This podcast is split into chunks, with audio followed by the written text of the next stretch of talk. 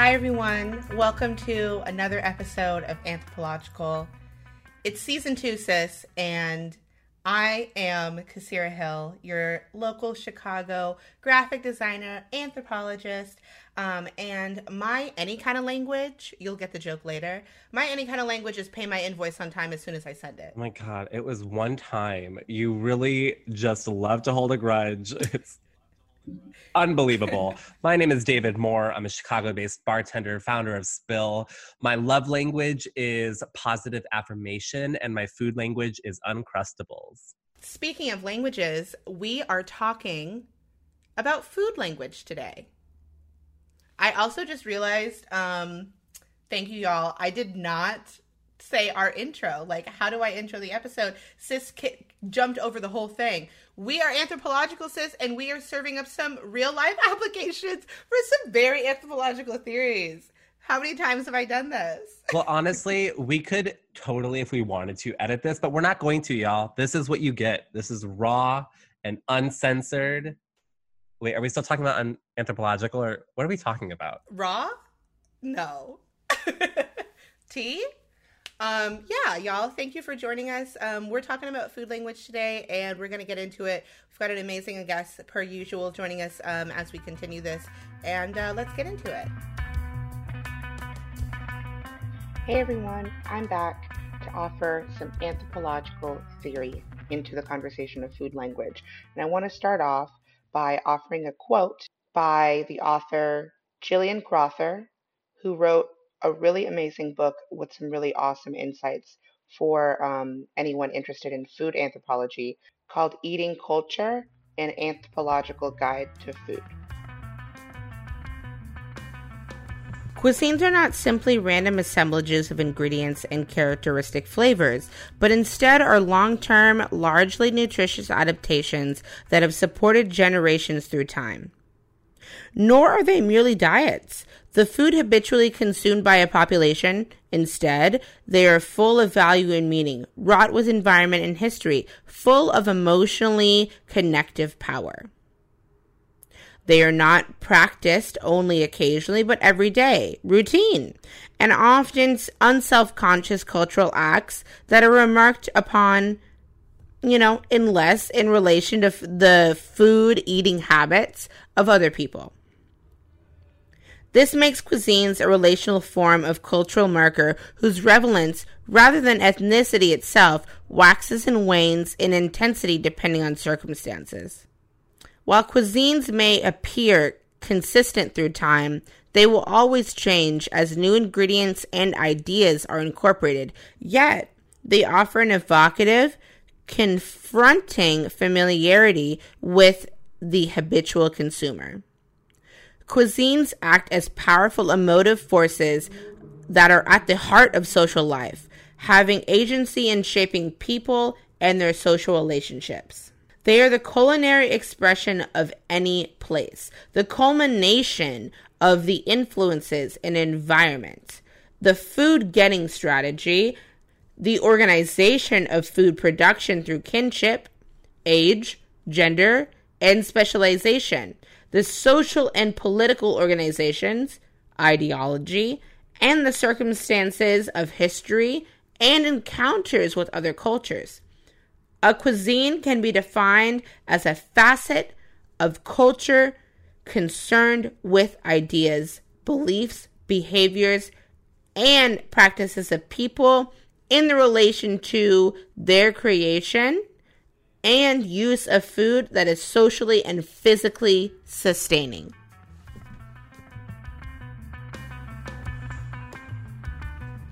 So that brings me to the conversation about food language because, in this sense, humans, as we've evolved through time, have a really cro- close relationship with culture. I mean, culture is a motivational factor in regards to how we evolve, right? We're unique in that way, and you'll hear that throughout these episodes, right?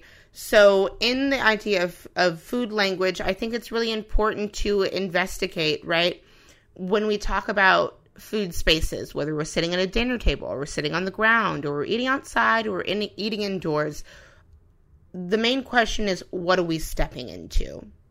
right? What cultural and food communication, what kind of mood, what kind of vibe are we stepping into? And how can we interpret that through the food that we're being served, how that food is served, and the entire kind of experiential moment that we're having in consuming this food.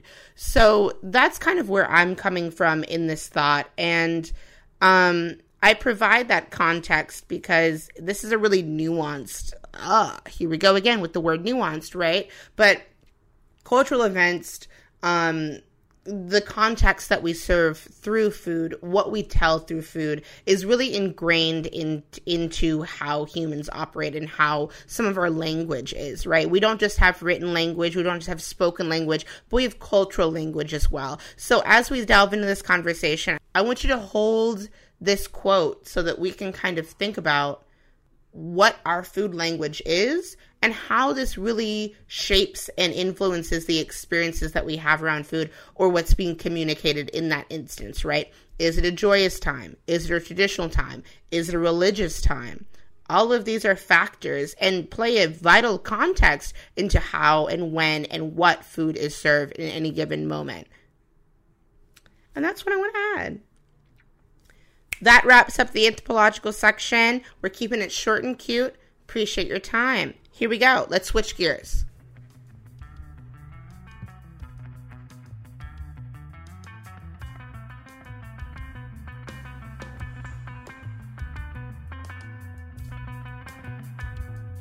All right, y'all. Let's have a kiki. I understood what you were saying so so. And I always get very excited to intro this part of our episode because I like alliteration and repetition. Okay, so I want to kind of delve into this in real time, talking about food language and how each of us experience it in our kind of daily lives and when we're with other people. Obviously, we have some anthropological context now, and we're also going to delve into it from especially like a curation standpoint with a chef on the call a little bit later. Um, when I'm thinking of food language, honestly, some of the first things that I think about are that I like to host people at home. You know, when Matt and I have friends over, um, and we're especially when we have friends that are in the industry, like we're very obviously selective of the kind of experience we want it to make it feel like because matt and i are extra and we like to do like a cocktail for the night for people that come over and we like to get a bunch of wine and we like to show off a little bit. And I think that the reason I'm noticing that we've come to this sort of agreement why we do it is because Matt and I never grew up with that type of setting. We grew up in very rural areas. And although I, my parents and I traveled a lot, we grew up with like the you know steak and shake would be like really splurging on something. So we really mm. always had a desire to like try out this sort of fine dining lifestyle and then once we both got to work in it we loved it. We fell in love with the kind of idea of of this you know indulging into this fun you know style of service and so now we try to create that m- moment when we have people over. So that was kind of the first thing that i thought of when i when we were discussing the food language topic was I think that Matt and I's food language together is very parallel, and it's actually probably what made us fall in love with each other. Was when we would go, would go out to eat together, the way that we would order, the places that we would go to together, that really like you know, kind of turned us on. It was these types of places where it was like just a little on the bougie side, but it just made you feel like a queen, which we already were, and I that was something that we both kind of gravitated towards very naturally. I like what you bring up there because um, I think that especially when you talk about food language in, in something experience something experiencing something new um, same deal right? Like i when i was growing up in uh, seattle although not a rural setting there were definitely like uh, common restaurants that we were going to. Um, a lot of vietnamese uh, like delis a lot of like ethiopian restaurants and um, those are two very like different environments especially when you consider uh, you know how Ethi- ethiopian food in particular is consumed. Um, lots of stuff with your hands we're sharing a plate. It's a big plate big platter um, with all the delicious you know lentils and stuff that we love. Um, you know different environment when you go into a vietnamese deli. Um, so what kind of brought me to this topic uh, was just thinking about uh, the emotions and the kind of non strictly communicative elements of what food tells us about that space, right? And so it's a lot of, you know, the environment, it's a lot of traditions attached to either that culture or specifically that person that's just curating that restaurant or that space. Um, so I think stepping into something new and understanding food as having a language in and of itself that is not attached to, you know, the written or the the spoken word. Yeah. Um because yeah. I think if you were to really dissect it, I mean, I'm thinking of like the way that people play a dish. That is a language, you know. It's it's trying to tell you something. It's trying to evoke a feeling. It's you know, if I didn't care too much about presentation, I would present a cocktail very differently than in a specific environment where like I'm trying to make a very clear point of view through the garnishing, through the plating, through the glassware, whatever it is of the drink or the, the food item. On the other hand of it, you know, I think of like Neon Wilderness, right, in, in Wicker Park. Um, and I'm thinking like the whole kind of attitude there is a little bit of like a, a, a nod to dive bars, but yet it's craft cocktails too. So there is a there's something being told and not taking yourself too seriously, but you do take yourself somewhat seriously because you do care. You know, it's an industry spot, so you still want it to be of good quality. So I'm always just really kind of fascinated by how people manifest languages and how they plate things, write menus, you know, how they serve stuff. It's it's fun to kind of be a part of. Yeah, I mean, I think you bring up an interesting point too about like stepping into a beverage space and that's kind of where I have a little bit more of like an example based kind of conversation for something around food language is like same deal. Uh, you go into a cocktail bar and there's a really dense menu with a lot of ingredients that you don't recognize. So the actual contextual and written language on that menu may go right over your head. Yeah but you know by sitting down right and and looking at the space around you what kind of environment that is or even your server right? Even the experience that you're confronted with when when someone's you know walking up to your table and asking you like how you're doing? Are you ready to order? etc and the manner of which they do that i think um you know being at um I feel like I've talked about it so many times at this point, but sis that's the last place that i worked um violet hour. But like you know you go in and it's a whole dark cave and things might be a little bit bougie it's a little confusing. The menu certainly is dense but i definitely you know in acknowledging that and wanting to uh communicate to our guests coming in that yeah this menu is written and is you know a little bit hard to approach if you don't recognize all these ingredients but i'm coming to you very casually. We're chatting very casually. This is not like a hoity-toity you know blah blah blah. So even beyond the you know the written language on the menu and how it's communicated for the cocktails um when you walk when, your server comes up or your bartender comes up to you uh how are they combining their vibes or how they are you know holding themselves in that space either talking to you blah blah blah. Um, and how does that interact with the overall vibes of the space? Does it clash? Does it make sense? Um, same deal with like you know neon wilderness being a space that's like giving a nod to a, a divey experience but then they also have uh, you know quote unquote nice things or or curated cocktails um, on the menu right. or what have you. So it's like I, I would say that food language for me in short is just vibes. Period. Period. That's it. I would i would say that food language for me is also vibe uh, I don't have a better answer. Right. I mean, it's true. At the beginning, yeah, yeah, you're saying at the beginning when someone comes over for like a hosted little party at your joint, like same deal. If I feel like I want to have a little bougie moment, my friends not might not know what they're stepping into, but I'm gonna, you know, they come in and everything's very candlelit and things and blah blah blah, yeah. and that's the vibe that I want. If I wanted, you know, to communicate not only through the food but the drinks at my spot when we're having like a day rager, you know, that's gonna look like you know, uh, things served in red cups. I might have a giant cooler that's just full full of Spody. Mm-hmm. You know what I mean? Just mixed mysterious cocktail. Um, you know, we're doing we're doing grilled food outside or like yes. hand things. You know, things that you're snacking on versus like a bougie moment where maybe it's like some small plates and some this and some that. Yeah. And I think that even even in saying that out loud, I'm I'm recognizing that what we consider to be casual and what that looks like and what we consider to be a little bit more of a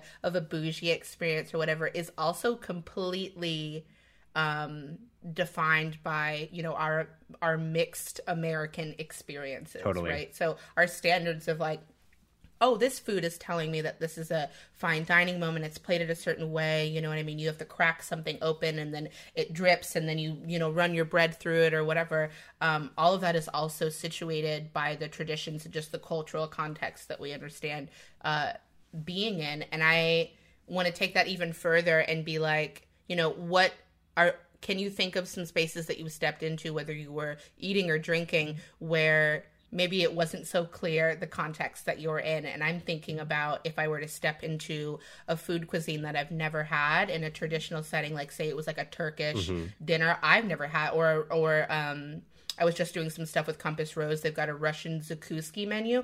I don't know anything about that. So Right. when I go there, I need someone to explain it to me. But again, that cultural context, that background, I might not know how to interact with that food or interact with that drink without someone kind of helping me along to understand what that language is. It's why I love dining out with people who know so much more than me because I feel like I get to be like a student of that food culture, that food language for the time that we're sitting there. I think of the first time that I got to do like fairly authentic, you know, kind of Korean barbecue, if that's even something to refer to as Mhm. authentic. But the first time I, I did it and had um, Ed Hong with me, and he just kind of walked me through the, the process and was like, you know, it's just funny because I it's a there are steps of service that we know as like professionals that we that we put out for where, wherever we work, but there's almost there's a step of of acknowledgement when it comes to being a guest sitting down and dining too,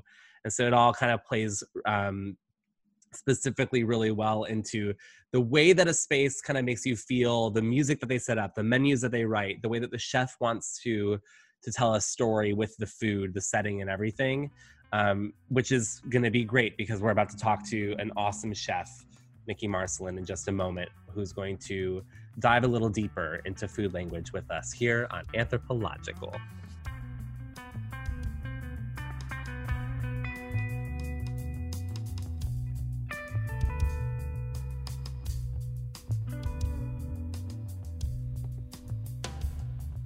Hi, Nikki. What's up? Hi. How are you? Good. How are you doing?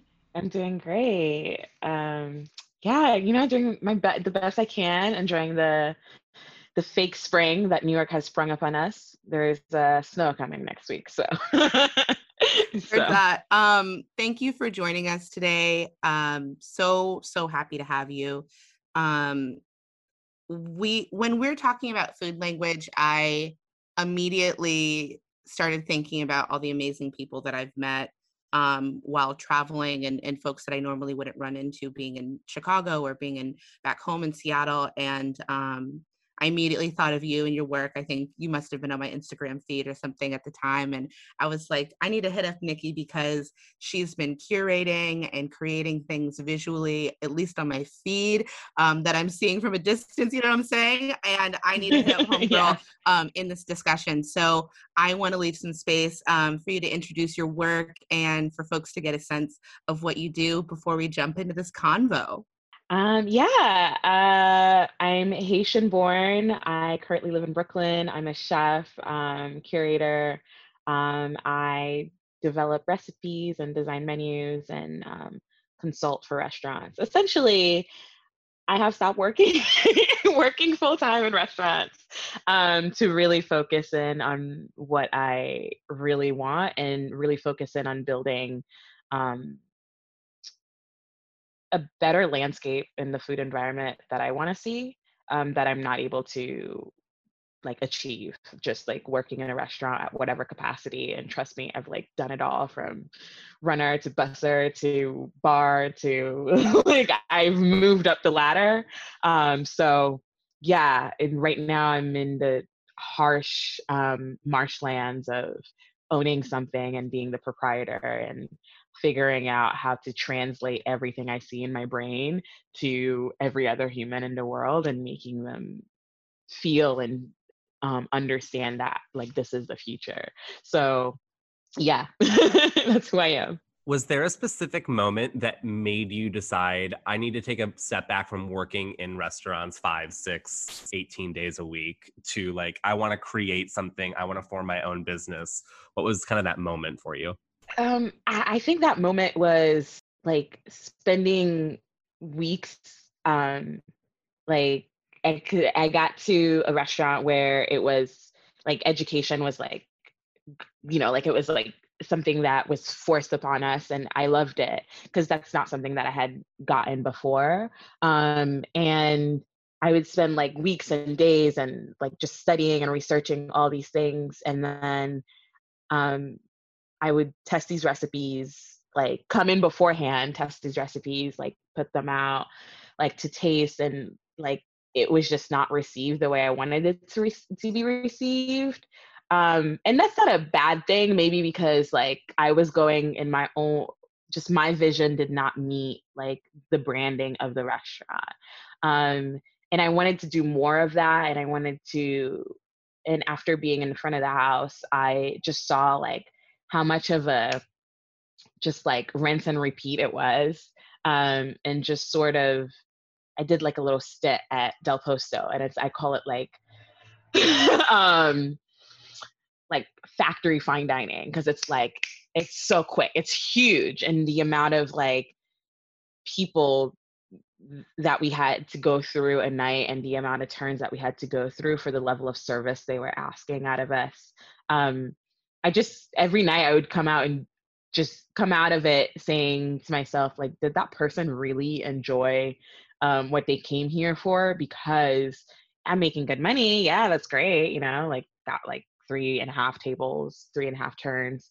Um, but did that person really enjoy that experience? Because i barely spoke to them and i know they barely spoke to me. And you sat you sit down you order your water's poured like all that stuff. But um, so I think that was like the the like the ping. Um, and then something else, I think it shifted. Like I started getting sort of that shift of do I, do I not? Um, just junior year of call like college, I remember just something like flipping, right? Um, because I took this food and culture sociology course. Like you had to take a sociology course, and I was like, I'm not doing it. I already did that. Um, so I like I scammed my way into like the sociology course um, at Johnson Wales, and then it was like food and culture, and then I scammed my way into like another course at like um, Brown, and I just remember wanting to be like I wanting to educate everybody, wanting everybody to get out of like a dining experience um with more knowledge than when they came in. Not just like, oh, like this alcohol by volume and this drink that you've never heard of, but more so like the cultural significance behind it and um, the cultural significance of why like like everything changes when you start learning a like oh, this is a reason why like Jewish people might not eat pork and they might not eat milk with this and that. It's like, yeah, of course it makes sense. You were in like the desert with no refrigeration. It was hot and like bacteria and all these things. So um, when you start getting that background, you start learning and diving more into these things, like it just made me like hungry for more and uh, like also very excited to share everything I was learning with everybody else, but in like a really I don't know. Everything's been done, right? But like in a new, memorable way where like I can leave a lasting impression on somebody.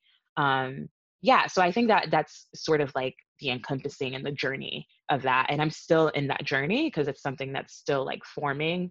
Um, right. Yeah ever changing as well. Yeah. And I think I think something that you touched on as I'm listening to you speak, I you know, in regards to to food language and how we communicate uh, dishes or how we communicate that feeling or that history or that context um, behind the meal that we've kind of put together for someone. We all do this, right? It mm-hmm. doesn't matter if you um, are someone that is in a fine dining setting and is a chef and is putting together plates and sending them out like you're saying and and uh, expecting the rest of the experience to kind of be held through that service space that you're no longer a part of, or you're at home and you're making a charcuterie board, which I just did for some friends, and you sit down and you, you know what I mean, you have your wine and maybe you lit some candles or you cleaned your living room a little bit and you've got you've got your space um, kind of curated. So because uh, I've seen so much content from you in that very special kind of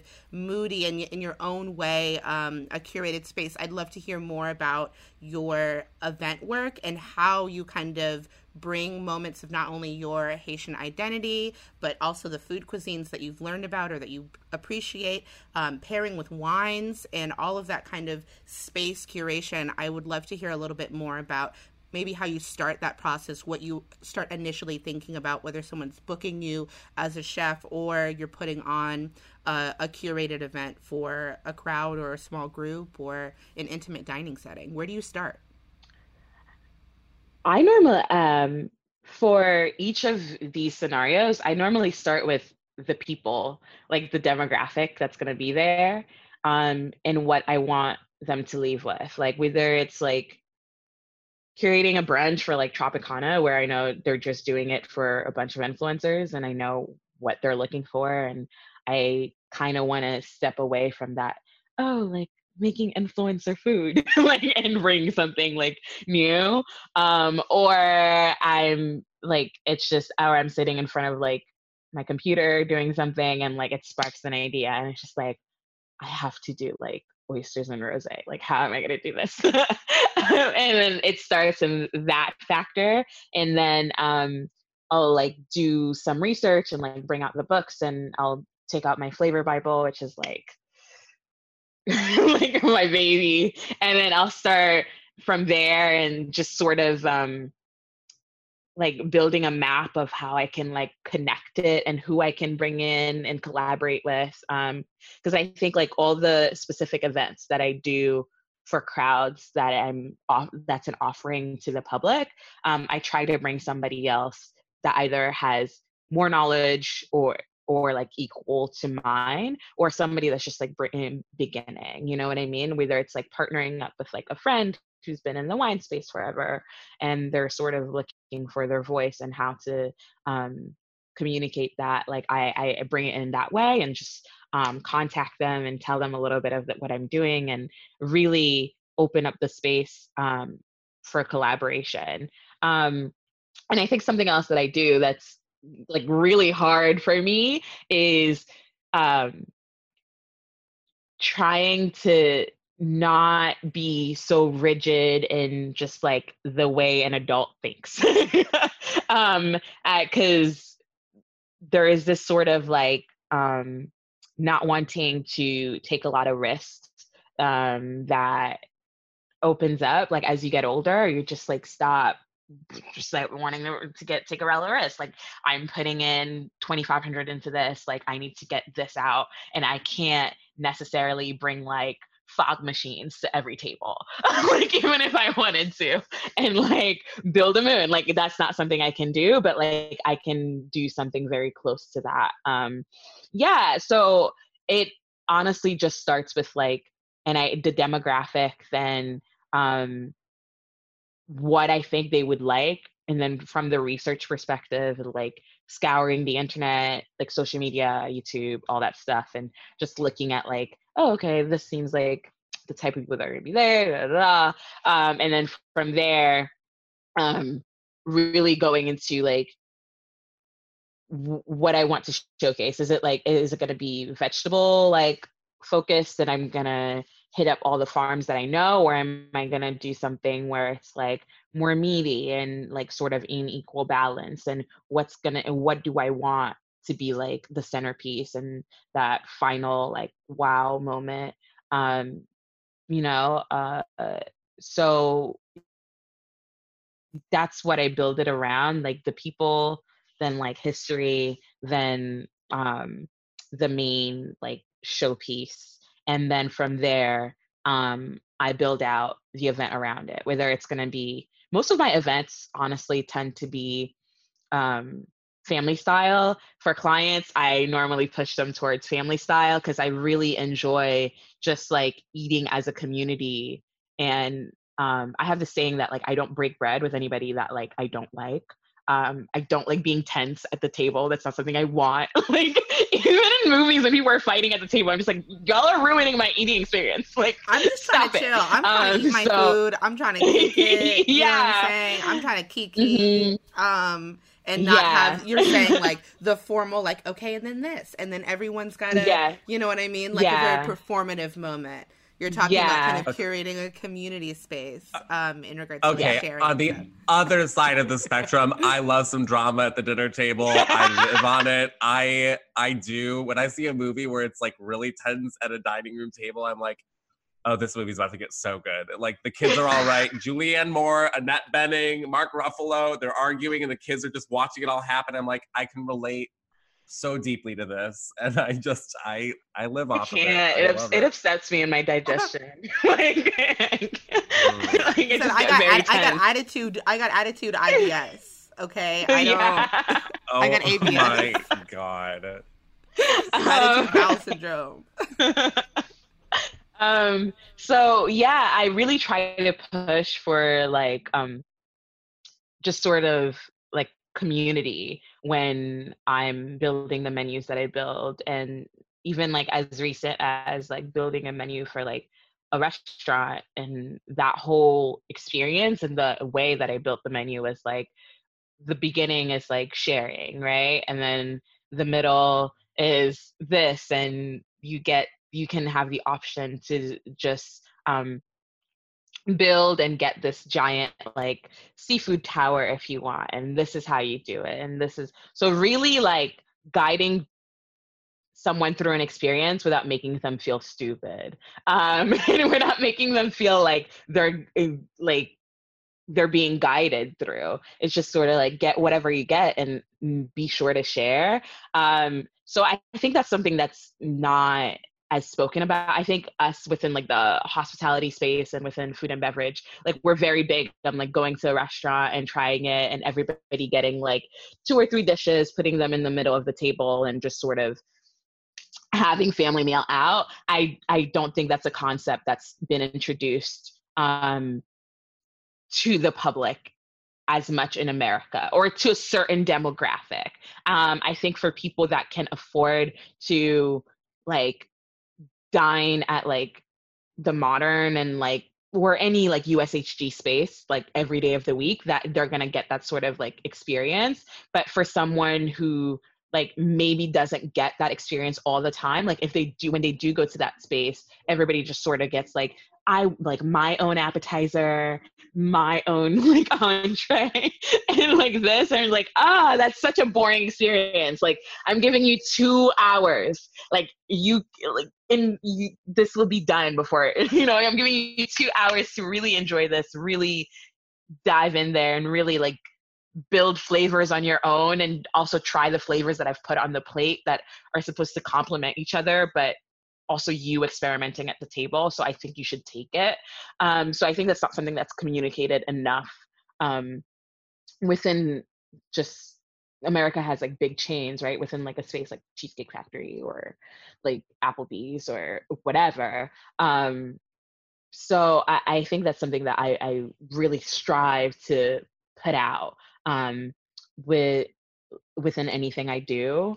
Um, is it easy? No. but like it's something that um I think I do a very good job of pushing for. I think what I love about this is it sort of does relate though back to what we learn as, uh, especially like bartenders that put together cocktail menus, is that you have to think of your clientele, your general your general demographic that comes into your bar. Obviously, there's people from all walks of life, but if 80% of your people are cocktail enthusiasts, you can kind of get away with some more experimental stuff. But um, if your bar is in the Gold Coast in Chicago and that is not your clientele, your clientele is you know, kind of a fratty slash socialite group of people, they don't they don't care that you're doing xyz to your drink because you as a bartender know that it's actually this really unique sustainable element that's not being tried out elsewhere. So i think it's interesting that even though the impetus for you is always to educate and offer this experience that is really informative of the cuisine that you're putting on the table that you kind of still have to mold it to be considerate of who's hiring you for that because at the end of the day mm-hmm. it is a, it is still a business and wouldn't it be nice if you could just say i don't care what my clientele says this is what i'm doing no matter what but you say that until you're not getting booked anymore people aren't coming to your restaurant anymore it's a tough balance i've tried yeah I have tried. Oh my god. I think I think I think every creative gets to that place where you're just like, this is what's right. Yeah. like I know better. Why don't you take my word for it? Um, to the point where I was like, you know what? Make all the substitutions you want. I'm just gonna do a pop up called No Substitution. Submit your allergies when you buy your ticket, and like that's it. Like I don't care Brilliant. about like your picky self and you're just gonna eat what I put out. Um, so I, that's my way, like around the like going around not like catering to the client per se. Um, it's just like this is what I'm doing. You you say you support me, you want to support me. This is like just come in, no substitutions. Um, I will care for your allergy. You have to submit it beforehand, and then that's it like that that is that in itself um but I, I in a client space that's not something you can do because people are very picky especially with like the type of like clients i deal with they're just they they they know what they know and that's what they're gonna go for um, rich doesn't necessarily mean good taste. sometimes you're just like, this makes no sense, but great. like, um, but still being, still striving or working to find a way to give um, the client or the public what they want or the neighborhood what they want um, without the experience or your food coming off as a big like um like ego trip like a big a big like look at who i am and how big i am and like look at what i can do type of thing like there is space for that and i think that's what that's what makes us like so lucky as a generation of chefs is that like we can sort of guerrilla market our way through like social media and word of mouth and like you know food media is how it is. Like if you know the right person and you tap them, like you can get your stuff out there in a way that like 20, 30 years ago people could not have. So there's a freedom in knowing that, okay, great, I get to do this for you. You pay me, like you say you just want chicken and rice, like that's it. You get chicken and rice. Um, like enjoy it. Um, here's my take on it. You don't want that take? Great. We're to do, just do a classic version. Here you go. Here's your veggies. Now, please pay me my money. I'm going to do what I really wanted to do and like um like stretch my creative juices. Um so I think that that's that's where I find the freedom and that's where like that's what that's what allows me not to stress so much about not being able to do what I want when I want it um, and how I want it. So, yeah. I want to shift gears just a little bit and um, talk something about talk about something that's a little bit more specific to the actual idea of communicating what we mean by the food that we're curating. And um, we were chatting earlier, and you brought up a point about um, language on menus and um, whether that be something new that, let's say, like American food consumers are not necessarily hearing a lot, or a traditional way of doing something and kind of describing that on the menu. Um, I want to hear what you think or your thoughts about um, how we communicate the dishes that we're putting together, whether they be um, ancestral and attached to our heritage, or whether they be something um, that's a new take on uh, on something, you know, rice and chicken. You know what I'm saying? Curating what you like from that.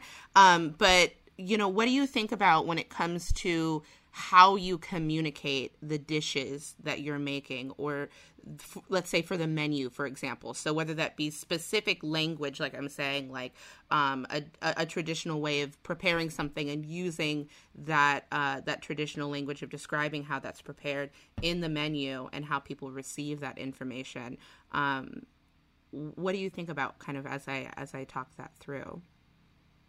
I I think honestly, it starts with like the concept and then like goes to the menu. Cause I think like if you have that down, it's just like, okay, like I recently curated um just like a, a Gede event in New York um in collaboration with Ada um, Supper Club. And that Gede is um, like the Haitian Day of the Dead. It's a day that we commemorate, commiserate, remember um, the deities. Um, it's a day that's filled with like drums and um, mystic and um, just a lot of like superstition, but a lot of like reverence and like respect.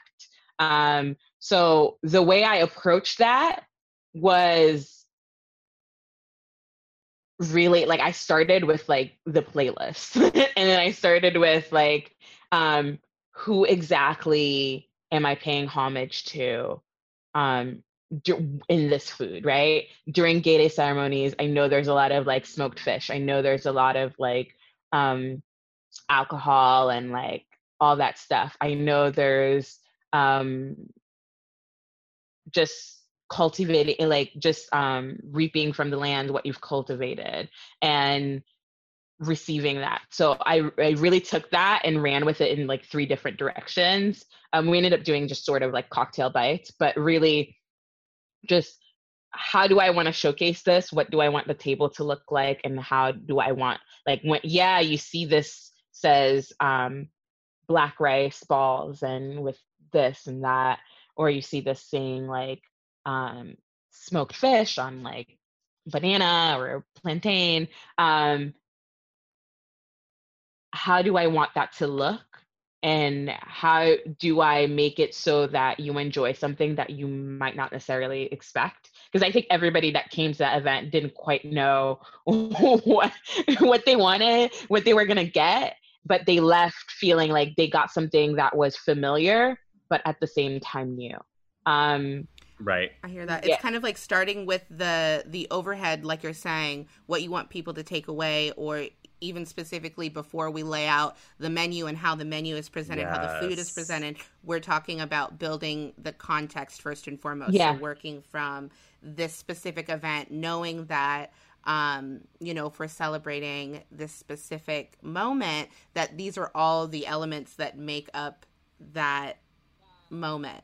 And then after people or as people kind of get that context of like okay this is this kind of celebration this is this kind of event this is this kind of um, honoring or moment with the reverence and the and the culture and this this and that. Now i am able to look at this food or look at this menu or you know if there's something written um, in the space whether it be you know a piece of art that has some language on it or some poems or whatever um, you know that I understand the context in which this is all kind of put together for me. And it, even though I might be stepping into it in the unknown, being like, what even is going on in here, sis? I'm walking out being like, okay, this is a little bit familiar. I had some family moments. I recognize these dishes or I recognize these ingredients and I'm able to build that kind of context. Yeah. I'm coming from a place listening to as you speak, like, oh, I've never been to that Haitian event. You know what I'm saying? I've never gone to X, Y, and Z. So, although there are food elements that I recognize as being integral in that food culture, whether it be this island or that or etc., um, I'm able to kind of build that context through the experience yeah. as you kind of lay it out. I think that's an interesting and, and crucial part of food language is even if the context you don't have yet behind the dishes or how things are described, that once you can step into a space and kind of build that experiential context some of that language that you know you might not have yet right? Whether it be specific words or dishes you're able to kind of build that as it's presented and, and that's a really big part of curation. Yeah i think it's something that also comes with like um intention. Like you that you have to do with like sit down and really say like I am focused and intent on honoring these people and honoring my culture and showing a new side. Like oh on this day um hate like you know haitian people always pour coffee or they pour like clairin. Like it's important to me that i showcase this essential piece of like the culture in different ways and like putting my talent and putting my training to it um that's something that like is like it's just like um i get very excited about. Well and that's that's the whole topic. It's the kind of concept of food language. It's what you want to say through not only the food that you're actually putting on the table through the menu that you have written through the music that you're playing. It's why we all get into hospitality in the first place is because we had a memorable moment that made us feel something not just that the food tasted good or this mm-hmm. cocktail was so good it made me want to become a bartender. I was like no i had i like never knew that bartending could be a career until i watched bartenders that i loved that i like fell in love with the experience they made me feel.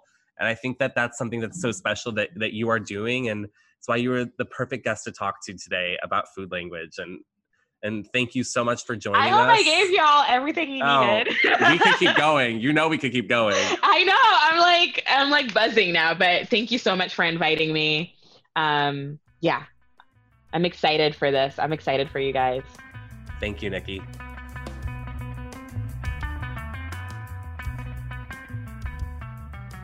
So what was that conversation? Honestly, I wasn't paying attention to any of it. Um, no, I'm kidding. I Oh, I was not there. Yeah. No, I I have to say I love hearing from a chef perspective because I feel like I'm always surrounded by bartenders. And so I feel like we all tend to like just only talk about cocktails or wine or beer, what's going on in the beverage industry. So it's great to hear from that perspective. I thought honestly the thing that I really liked hearing her bring up was the fact that it's still a business and that she's really had to kind of mold her ideas of what she wants to say depending on the demographic that's going to be sitting at her table you know?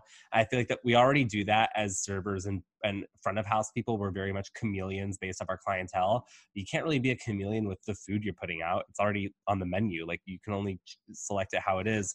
So i think it's really about a form of hand holding but also just kind of like caressing the guest into like understanding the ethos of the restaurant the bar whatever it is. Um, that was kind of my biggest takeaway. What about you? Yeah, I think my biggest takeaway from N- Nikki was her talking about the level of, of context that's needed for someone to step into um, her food space or or um, a booking that she has for an event or what have you um, really providing uh, an understanding of what they're even stepping into. So whether it be you know uh, during the onboarding with the client, being like, "What are you guys looking for?"